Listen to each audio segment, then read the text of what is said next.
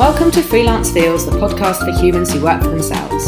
This is the final episode of Season 3, and I speak to a freelance vet, and no, I haven't heard of one before either.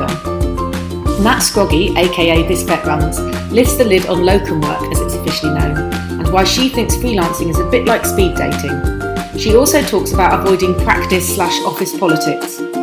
This was recorded during lockdown, so we do talk about the challenges she faced there, including the demand for freelance vets going down almost overnight, as well as how it's worked for her being a vet during lockdown and the emotions of helping people say goodbye to a pet. This episode was recorded in the summer of 2020.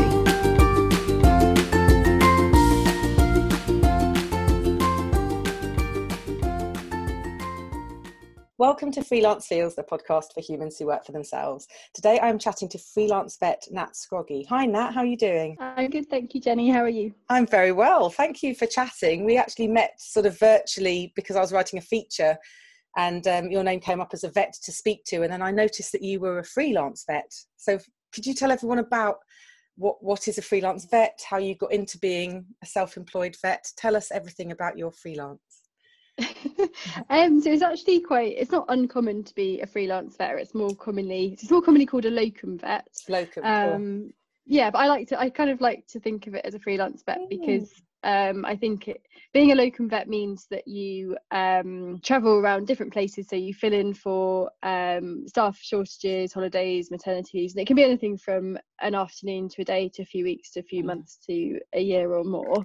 But being a locum vet is quite a specific thing, so it means that you locum within different practices, whereas I kind of think the term freelance vet means that it expands what being a vet can be, and I do lots of different things within the veterinary world, so I kind of feel like that term is not used as much, but that's the term that I kind of went with because I think it sums up a little bit more what I do. But I started in much more sort of traditional ways. I started I'm a small animal vet, so that's what I've always done, but I started in a small animal practice and just on a kind of standard 5.5-day week kind of thing, and I ended up becoming a night vet, so I ended up doing a little bit more of an unusual rota, so I was working 7 nights on and then 14 days off, which was really good initially until I got really, really tired. It's quite exhausting. That's nocturnal. Yeah, I know. Everyone's always like, oh wow, 2 weeks off, that sounds amazing. And it is amazing. And I definitely wouldn't be doing all the interesting things that I do now if I hadn't done a rota that enabled me to have that freedom. But certainly we didn't get any holiday or anything like that. So although it sounds really good having 2 weeks off, actually over time, I found that I got sort of chronically very exhausted. But swapping to a rota, which gives you that time and the freedom and space to sort of think about, to explore the other things that you're interested in, was really life-changing for me. And I think being a vet is a really intense career. We work long hours and not everyone's sort of happy doing what they do, but I think because it takes over your life so much, I think for most people they don't have just the time or the mental space to really think, what else could I do outside or within veterinary, and to explore those, because we just simply don't have the time to do it. So that's what that rota gave me. I started exploring lots of other things within that time, but I also started locuming at other practices to earn a little bit on the side, and so I built up a client base kind of when I was doing that, so I had the flexibility but I had the stability of my contract and my full-time salary, but I got sort of clients and stuff through that, and then it didn't feel like it was really scary when I made the leap to being self-employed, but it didn't feel like such a big leap because actually I realised I was turning down enough work to keep me going full time. That's cool. Oh, I love that. So you did that classic segue where it's like you're in one role and you still want to do what you do, but self-employed. So you build up to it. You don't just, I think a lot of people imagine that we just decide, we wake up one morning and go, I'm going freelance. Right then, I'm quitting and I'm off. But you've got to kind of build up to it, haven't you? And sort of test a few things out. It sounds like you had a nice time kind of deciding where you might go. And did you kind of consider whether small animals was the right thing for you, or has that always been very much your niche? I mean, what small animals, what do they go up to? Are we talking small pony? What's a small animal? So a small animal really is sort of like anything that's a pet. So not cool. So it's generally split up into small animal, which would be cats, kind of really cats, dogs, rabbits and others. Within that is exotics, but that's becoming a bit more of a specialised field, so I don't do a lot of exotics. And then there's equine, which is obviously horses, and then there's large, and then large is anything that isn't any of those, and it's anything obviously like cows and sheep, but also maybe small holdings like alpacas, llamas, that kind of thing as well. Very popular. Oh, cool. So yeah, I went to vet. What's a small animal vet? I went to vet school dead set on becoming an equine vet, and that's all I ever wanted to do. But yeah, realised along the way it wasn't for me, and swapped to small animal, which I haven't regretted. And I'm definitely not qualified to. Well, I'm technically qualified to treat any species, but definitely forgotten everything I know about other species. Yeah, brilliant. And so, do you have contracts, or do you have a certain amount of clients who might then ring you up and say, "Are you available in, say, August?" Or do you kind of book jobs in like I would do with, say, a magazine? I might book in for all of July in the office. Do you kind of do it that way? Is it kind of a contract based? Or then will someone say, can you do Saturday because someone's sick? Is it a bit of a mix in that way? Yeah, a bit of a mix. And I'm a bit of a commitment phobe, I think because I'm quite early, I'm doing a lot of different things. I've diversified in lots of different ways. And I'm always really scared of saying yes to something and then another opportunity coming up. So classically, I haven't taken a lot of long-term things. But one of the things that people probably aren't aware of within the veterinary world is it's become very corporatized. So there are a couple of large groups that own the vast majority of veterinary practices, and some of those groups, the practice itself will still look from the outside like a local vet's, but it is actually owned by a large corporate group. So I used to work for one of the large corporate groups, and they dominate sort of the area that I live in, which was quite useful because when I was a night vet, I would do the out of hours for those sort of 12, 13 practices. So I was already doing their emergency work and kind of got to know them a bit through that. And then I started locuing for them to help out because they knew that I'd have that 2 weeks off. So I developed that kind of client base. And because they're all connected, sort of one person would say, oh, well, you could try Nat or whatever. So it developed kind of like that. So I do a lot of last minute work, kind of like the night vet is called in sick, can you come in an hour? And I quite like that because then I've got the decision to make. It's not too much of a commitment. If I haven't got plans in the next hour, then probably nothing exciting is going to happen. Yeah, something you've got something to do with your evening.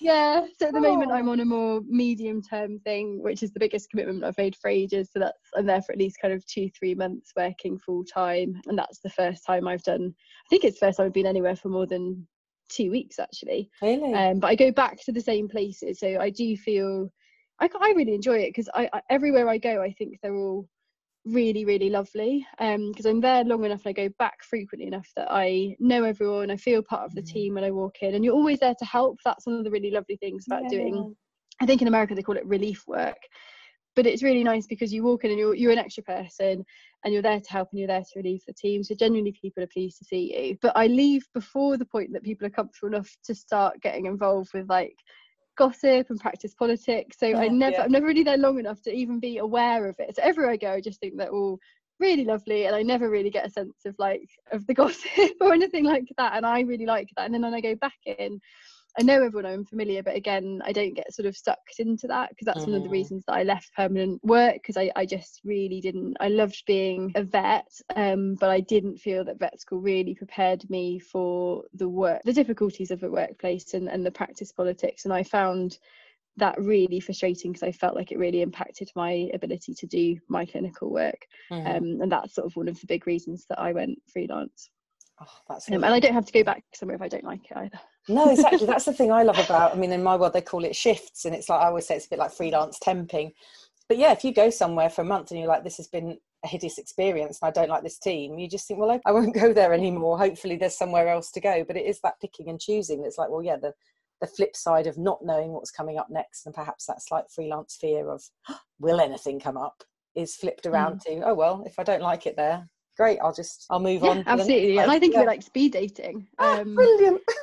And you know, and like at the point where I want to get another job, I probably worked in, I must have worked in like 17 or 18 practices within an hour of my house. So I've worked in really like a lot of the places that I could consider getting a permanent job. So at the point where if I ever feel like I want to do that again, then I've gathered a lot of information. I've also, in a bit like speed dating, I feel like, you know, I've gone through a whole load of relationships really quickly, and if you go from one job to another, it takes you years and years and years to learn what works for you. And I've learned a huge amount about what suits me, and like just in terms of like we often work really long hours, but I find if I finish work at 6 o'clock I have the energy to do loads of stuff and I'm way happier than if I finish at 7 o'clock. But I also know that I don't do particularly well getting up before 7 a.m.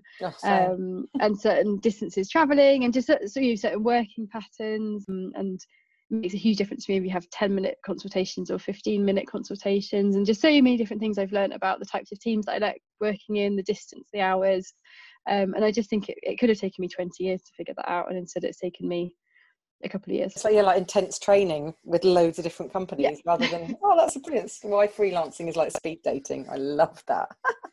And what are the challenges? I mean, it sounds like a really positive way of working, and you seem very positive about it. Is there anything that is more of a challenge about that way of working? Is it sometimes difficult? Do you sometimes sort of think, oh, nobody's emailed this week, I do wonder what's going to happen in August? Do you get those feels as well in that respect?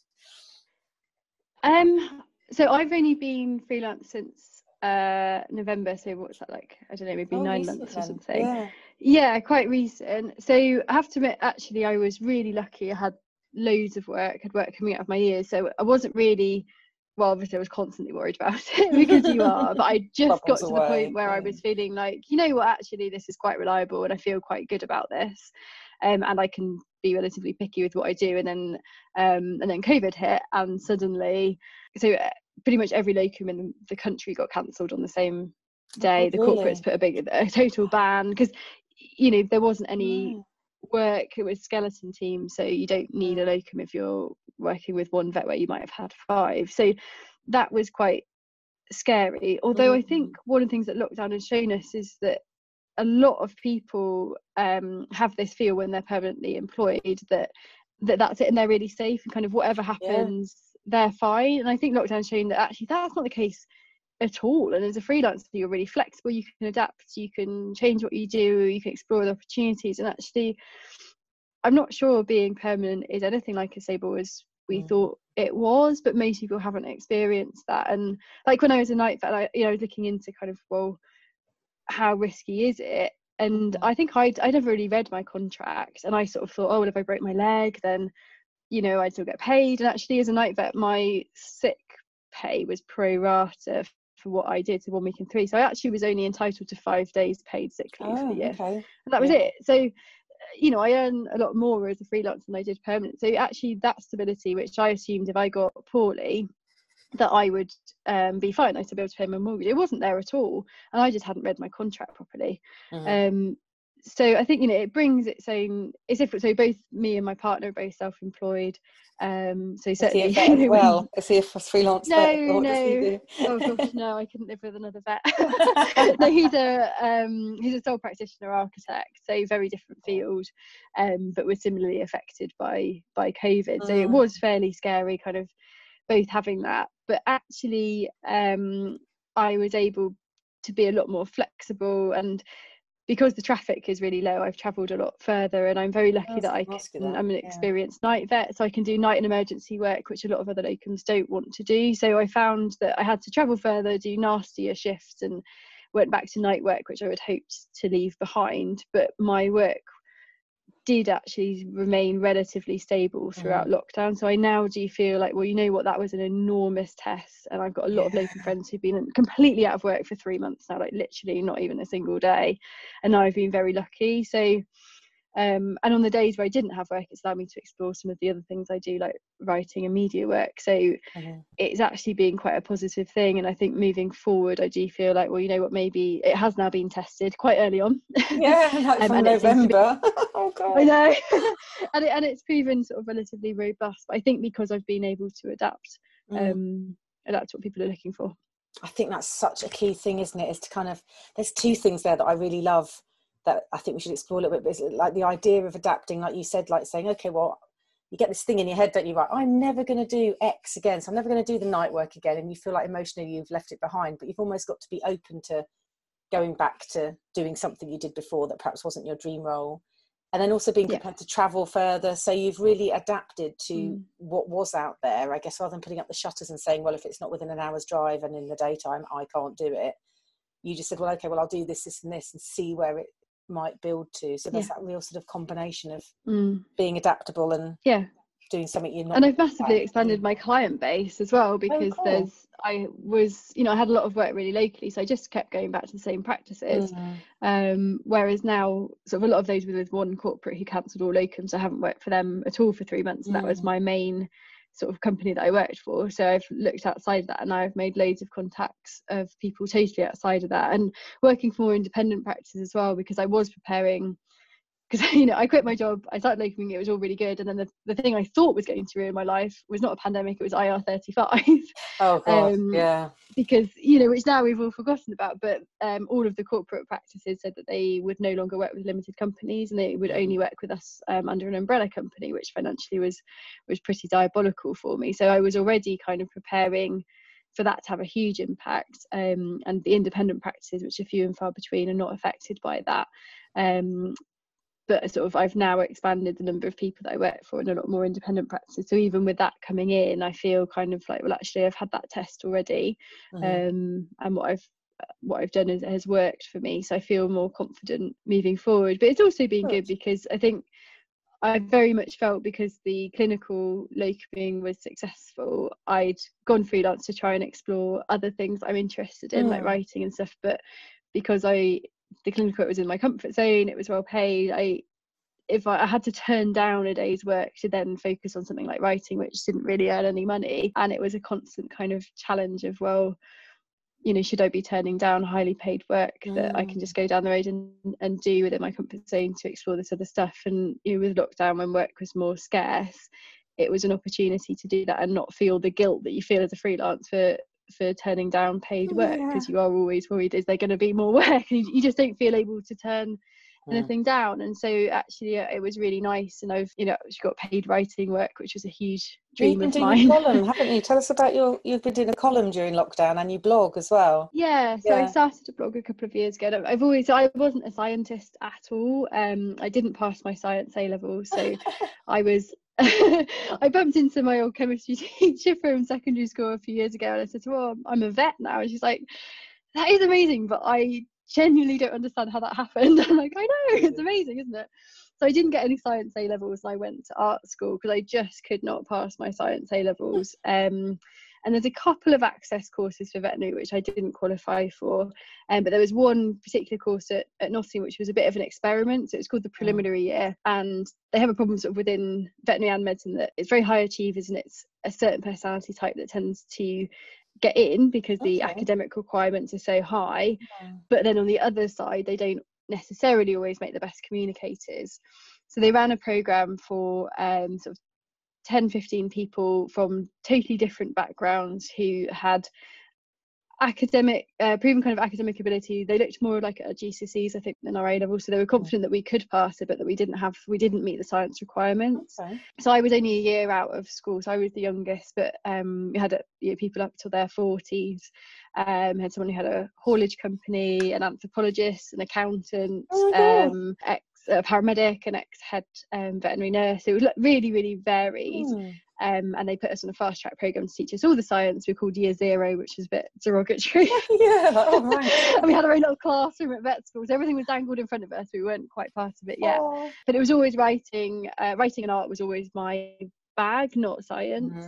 So it's always been kind of a dream, really, to return to that. So yeah, I have also real strong interest in well-being in the profession. So I have a blog which was relatively successful. It's been picked up by a few things, and so before lockdown I'd submitted an idea for a column to the Vet Times, which is our big kind of national veterinary newspaper type thing, and it was about a monthly column about a different sort of well-being theme each week that I would try and then kind of write about my experiences.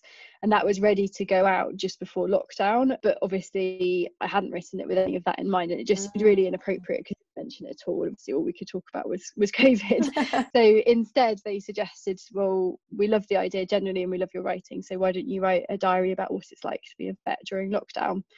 So we parked the other idea completely, and again adapted, changed the plan, and I started writing a weekly column, and that's been going for 11 weeks now. That's a big commitment alongside all your other stuff. That's a big thing to take on. Yeah, I started off writing it like a week in advance, sending it off to about 7 different people to edit it, and now I'm on like a kind of Sunday night, 8 o'clock. Oh my gosh, what am I going to write? Write it and send it. But that's been amazing. It's also been a real privilege because you know, it's very much, it's only my opinion and my experiences, but it does sort of feel like, you know, I hope in some way to be representing the voice of the profession a little bit. It's also the first time that I've really written something that goes out to like thousands of my peers, so it's been quite scary, which I guess you're really used to, but yeah, I don't think about it that much. I don't when people say they've read something, I'm like, oh god, someone read my article. It doesn't often occur to me that people are going to read it. I just like writing it. Weird. Yeah. Well, I suppose what you write doesn't necessarily go out to all of the, it goes out to the public, doesn't it, which is a different fearful thing, but I suppose it doesn't necessarily go out to your peers. No, that's true, yeah, because your peers might say they don't agree with something you said, or perhaps, you know, there might be a million reactions to it in the industry. Yeah, definitely. So another sort of nice thing of lockdown, because people have had different amounts of time, so I found myself a veterinary writing pen pal, so someone else in the vet world who also wants to do some writing, and she's been doing different pieces of writing, so we send it to each other each week and like give each other feedback, which has been lovely. And again, that's something just wouldn't have happened otherwise, but it's been really useful for, you know, it's one thing for my mum to read and go, yes, it's lovely. But for another member of the profession to read and say, well, actually, I read this and it made me think, you know, think this, or it made me feel like, you know, because it's scary, isn't it, writing something to your peers, and you have to be, as you'll be very aware, you have to think of all the different ways a sentence can be read, and yeah, that's not something that I've been trained in. So yeah, so that's been really, really cool, and has led to kind of lots of other opportunities as well. That's brilliant. I love that idea, because you could almost do that. Someone was chatting to the other day and they were saying they wrote a lot of articles on LinkedIn, because you can just put up blog posts. But then I guess if you've not got anybody monitoring that, you might put something up and you haven't realised in your bubble that what you've written is perhaps not appropriate, or it might be, misinformed. Whereas if you, you know, so I guess people could do that with any form of writing, couldn't they, in terms of, or anything there, even like if they're writing emails to a new client. You could say, right, you'll have a pen pal every week, you'll send off your new email, and they'll say, oh, I wouldn't start it like that, or that's really cool. Yeah, we even just little things like I wrote a piece about how having the ability to triage as vets, so kind of if you have a waiting room full of animals, you'll triage them according to actually, well, what's urgent, what's important, what's an emergency, and what can wait, and how that skill gave us a head start in coping with lockdown, because really what the government were asking us to do was to triage our everyday life and say, well, is something essential, is it important, is it not? And we were quite frustrated with clients that, you know, we very quickly were able to do that, whereas our clients did not seem to be able to understand that the nail clip wasn't essential. So I wrote a piece about that, which is quite interesting, but I very much sort of, I kept using the phrase like, oh, as a night vet, because I do emergency work, sort of writing about that. And I think in the first thing my writing pal picked up was like, well, actually, when I read that, I'm not a night vet, but I still triage all the time, and I just felt a little bit like you were saying that, oh, as a night vet you're much better at it, and that wasn't my intention at all, but actually, you know, just taking out the phrase as a night vet and just writing as a vet or as a veterinary professional, because it's very much not just for vets but for nurses as well, and even receptionists have those sorts of skills, so just picking up those little things that were not your intention but the way someone reads it, so yeah, it's really useful, and just developing new friendships as well by sharing those sorts of things. Oh, I love that. It's funny you talk about the triaging and people coming in with this. I've heard stories on Facebook of people like, you know, I'm on a few dog groups because I'm hoping to get a dog, so people will say, oh, when am I allowed to go back to the vet? To get the dog's claws clipped, or, you know, there's the sort of levels of different animal things that normally you'd go straight to a vet for. Have you had any experiences during lockdown that have been a bit unusual? Like you mentioned on email when we were chatting that you've been doing some sort of meetups in car parks, and I know that there are other people that have taken their pet. How does it work when you're a vet in lockdown? Does someone have to like put their dog on a long lead and let it walk towards you, and then you'll inspect if it's got a cut or something, or how does it work? There's loads of different ways of doing it. So initially we were really, really strict. We were doing everything sort of on a teleconsultation point of view, unless it was a dire emergency. So either on the phone, which was quite challenging, or people were using some like video platforms, which I didn't really use. So there's, like in human medicine, telemedicine is an up and coming thing within the veterinary world. So that's probably been accelerated. And then, yeah, I mean, again, the cool thing about being a freelancer is I've been to probably 10 different practices throughout lockdown, and everyone's doing it differently. So the practice I'm in at the moment, we go out to the car parks. The client is meant to ring and let us know that they're here. 50% of the time does not happen, and you go out and say, well, I've been waiting for an hour. It's like, well, did you let us know you were here? No, I don't know you're here. Psychic. Not for your mind reader. Yeah. Then they either, if they've got a cap, then they'll just sort of pop it in the box, and then they'll step back and we'll get it. So we go out and kind of advisor. We're trying to be really careful with our use of PPE to preserve it for either hospitals or emergency stuff we need to deal with. So we've got washing up gloves that we reuse. Oh, and then we've got some visors, and we've got fabric masks. So we look a bit ridiculous because it's a bit of a mismatch of PPE. I've got my washing up gloves have flowers on to make them a bit less scary looking. I guess you could have gardening gloves, couldn't you, as well? I'm thinking, yeah, what else do you use? That's really cool. Yeah, they can all be washed. Yeah, and then we go, and we've got our own practice lead, so the owner will try and kind of push their dog towards us, and we'll hook it on our lead, and then they'll take their lead off, and then we'll have a chat about the history, and then I'll take the animal in, and then we're working in strict pairs. So I've got a nurse that works with me all the time, and so then we'll examine the animal, treat it in whatever way, and then we'll give it back. But I've also done things where we've got like a double door system, which I think is more common, where the owner will put the animal through the door, you'll take it through, and then you'll ring them. But everything takes a really long time, because normally you multitask, and while the owner is talking, I've genuinely finished examining the animal by the time they finish talking, so you're doing everything at once. So yeah, it's challenging, very challenging. Everyone's charged with emotion in lockdown anyway. Then you're charged with emotion if your pet isn't well.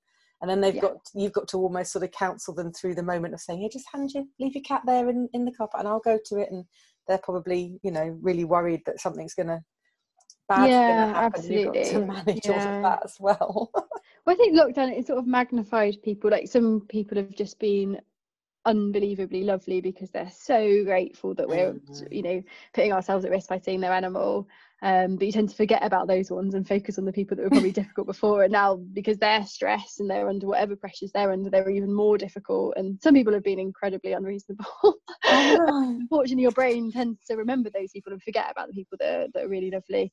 I think also people are becoming a little bit less socialized as well, so it's sort of quite interesting. I think we're very, very busy, and for some people they haven't had a lot of human contact, so that you just can't stop them from talking, which is lovely. But I think people forget, and you can't, behind a mask you can't see people's visual cues. But also some people, I think, aren't used to talking, and like we have had a few people treat us a bit like a drive-through McDonald's. And I think the worst, I had someone, quite a big car, and I went near the car to see if it was the animal I wanted, and they just literally pressed the button, the boot opened, and the dog ran out, and I was just here's my dog. It's your dog. I don't know who you are. I don't know what's wrong with your dog. You do actually have to speak to me. But I think it is over time. Like, it's affecting people's social skills, and we're definitely seeing that. So, but it has been really interesting. Kind of by working in lots of different practices, I've seen lots of different ways of doing it, and the things that work well and the things that don't work well, and lots of different protocols. And that's been really interesting and really useful for writing the column as well, because although it is only my opinion and experiences, they are based on sort of quite a wide subset of different practices and different ways of doing things, which has been really useful. And I think developing my writing and sort of other things within the veterinary sphere, the freelancing and going to different places, and just getting kind of what people are feeling on the ground, that's been really useful. That's cool. And so it feels like everything's feeding into it. Yeah, it's kind of like mixed, isn't it? What other things are you doing then on when you? I mean, I don't know when you would have 5 minutes from the sound of your job, but you're clearly a very good multitasker. What else has been happening for you? Because I know you do your blog, don't you? ThisVetRuns. Have you been keeping up with that? And sort of what else do you do? And what do you do for wellness and for your own self care when you're not tending to the sick, poorly paws? Tell me a bit about your sort of other stuff. So I'm quite involved in wellbeing in the veterinary profession, but so I'm involved in, or recently became a co-director of an initiative called WellVet, wellbeing initiative for the veterinary profession, and run kind of like wellbeing events and like residential weekends. So we did a big virtual conference about 3 weeks ago, I think now, which was amazing. So that was a lot of work, and actually my partner Tom, because he's not working, he's quite techie, and he was working full-time on that as well, so that's another kind of lockdown thing. We ended up working together, both using different skills, because you didn't think a vet and an architect would necessarily work together, but actually it was him using his computer skills, which I didn't realize he had, and then me doing more like well-being media stuff, and working together really well. So that was really exciting. Yeah, but he pointed out, which I think means he's graduated to the wellbeing world, that actually organising a wellbeing conference is not particularly good for your own wellbeing. I hear this a lot. Yeah, it was very stressful. There was a lot to do, and we were sort of working till 1 a.m, getting up at 5. I haven't been, so my blog's called ThisVetRuns, and it was started about how I used exercise for my own wellbeing and my experience with that. But I have to admit, I haven't actually gone for a run for about 3 weeks now, because it was just too hectic organising all of that. And then because I turned down I had to do that full time for a fortnight, so I turned down a lot of paid work, which I then banked up at the end. So I went straight from that to 6 15-hour night shifts with then less than 24 hours off before starting this full-time position for 2 months with no break. So that's been quite difficult, and I think, you know, I'm still new to freelancing, so I have not got the hang of the fact that work will come, and I do need to book in time for my own well-being. So I write a lot about well-being, but it's not something I feel I'm necessarily managing very well. But you know, it was difficult. I relate to that. I think I know. I think I just about got to the point where I felt like, you know what, there is work, I can take a Tuesday off, and it won't make any difference. And then lockdown happened, and then that confidence was broken again. So it is really difficult, and I don't feel like I can turn. And I'm freelance, so I've taken, you know, like a 2-3 month position, but they were like, well, is there any days you need off, or is there a week off? And I'm like, no, that'll be fine. Yes, I'll do everything you want. Yeah, I do that. No, I'm really regretting that. But you know, if I take a week off, then that costs me, you know, quite a lot of money, and I don't have any work booked after this, and I don't know what the world looks like after this, and will there be another lockdown? And for the veterinary world as well, the whole track and trace thing is potentially devastating, because if someone in our practice were to get it, then we're doing our best work in pairs, but I think currently the position would be that the whole practice would have to shut down. And as a freelancer, you know, before the track and trace thing, I think I worked with 6 or 7 people across different practices that tested positive, but you know, I didn't have any symptoms or anything, so I didn't have to take any time off. But now that would be devastating. I could potentially have not worked for 8 weeks. So it is it's really, really difficult. But I have explored kind of the other stuff. So so I do the wellbeing, and that takes up quite a lot of time, and then the writing and some social media stuff, and then sort of relatively separately to all of that, I also do a lot around pregnancy loss and infertility in the profession.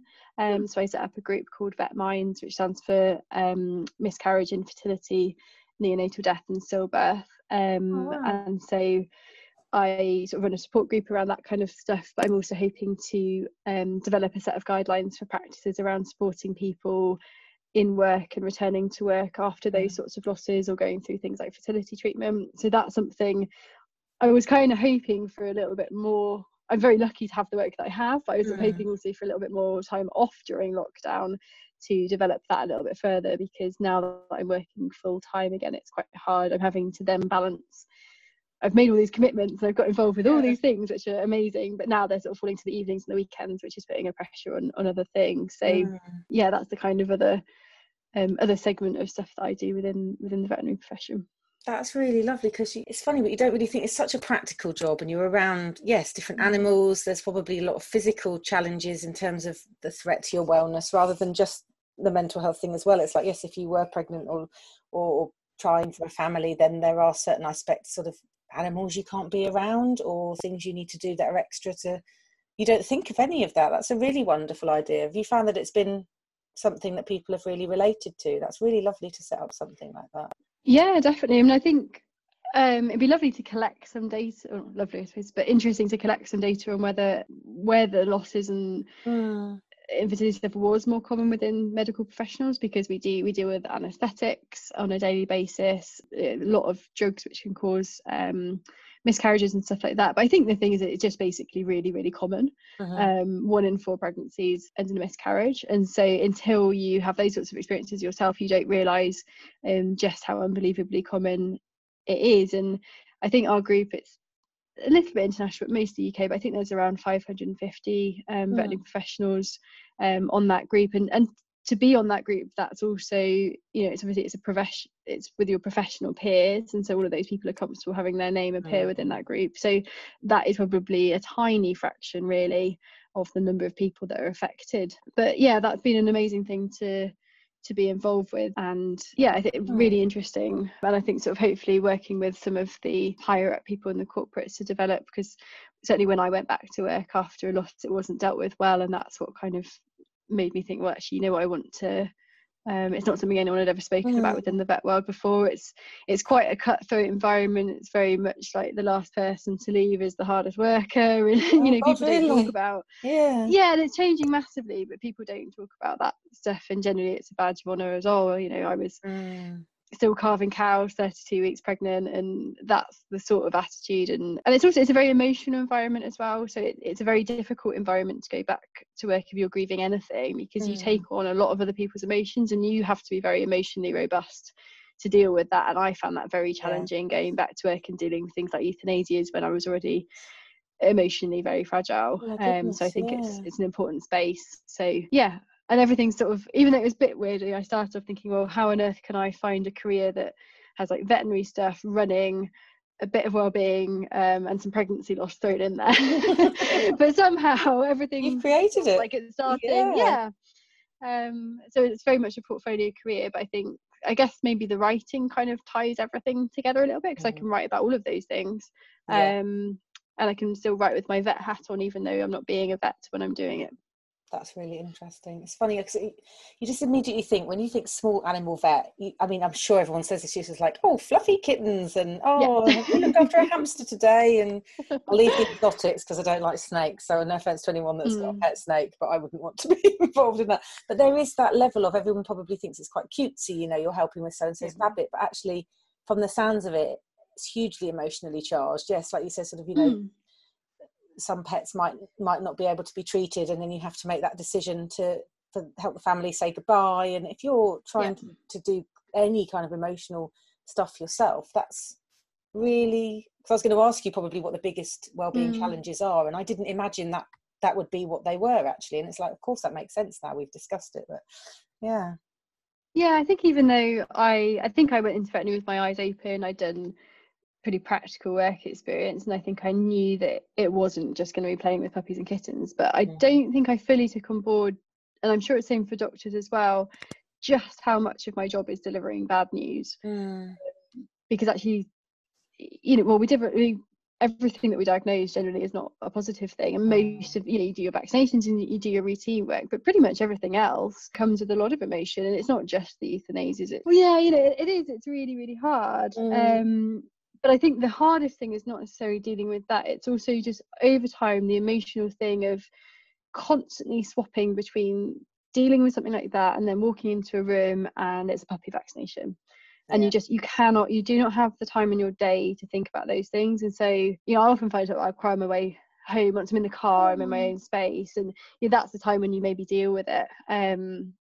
But yeah, it's a very challenging job. And then on top of long hours and tiredness, and yeah, it's not just cuddling puppies and kittens. Damn it, so unfair. I know. But there is some lovely. I mean, there's a lot of lockdown puppies. Do you have a dog at the moment, or are you thinking of getting a puppy? I can't remember from our chats before. No, I've got a 12-year-old lab collie called Millie. Love of my life. Oh, she's gorgeous. She obviously probably keeps you balanced mentally as well, just having her at the end of a day. Oh god, no, I find it's she's a collie, they're quite highly strung.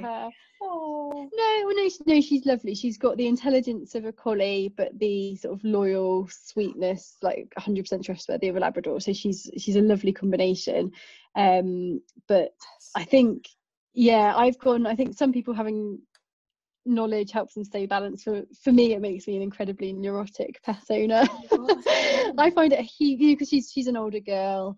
I worry about her a lot. I can't put down black Labrador. I have to get a colleague to do it, because I just sob and sob and sob, and I cry through all of my euthanasias anyway, which normally is fine, because I get to know my clients and they know that you care, and generally it's fine. But with black Labrador, sometimes I'm crying a lot more than they are, and then that is a bit weird. So I find it I felt huge pressure being my dog's vet.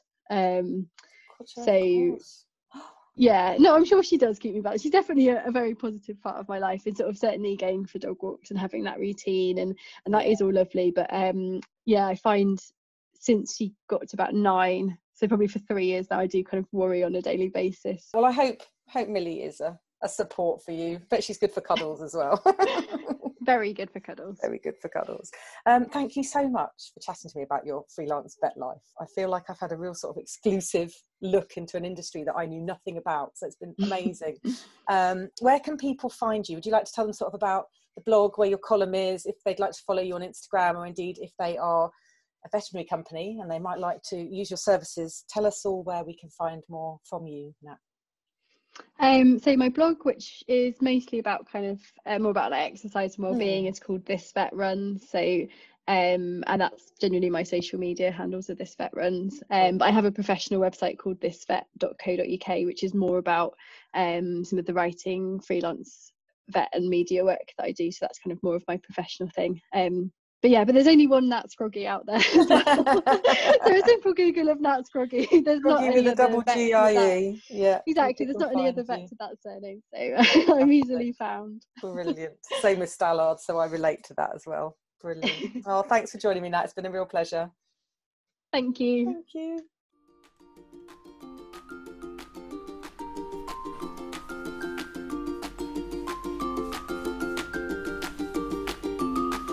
Thank you for listening to Freelance Feels, the podcast for humans who work for themselves. I hope you've enjoyed this episode, and if you have, you can rate and review it on Apple Podcasts and follow for future episodes. You can find more about Freelance Feels at freelancefeels.com and more of my work at jennystallard.com. Freelance Feels also has a monthly newsletter, which you can sign up to at freelancefeels.substack.com. And for daily updates, follow on Instagram and Twitter at freelance_feels.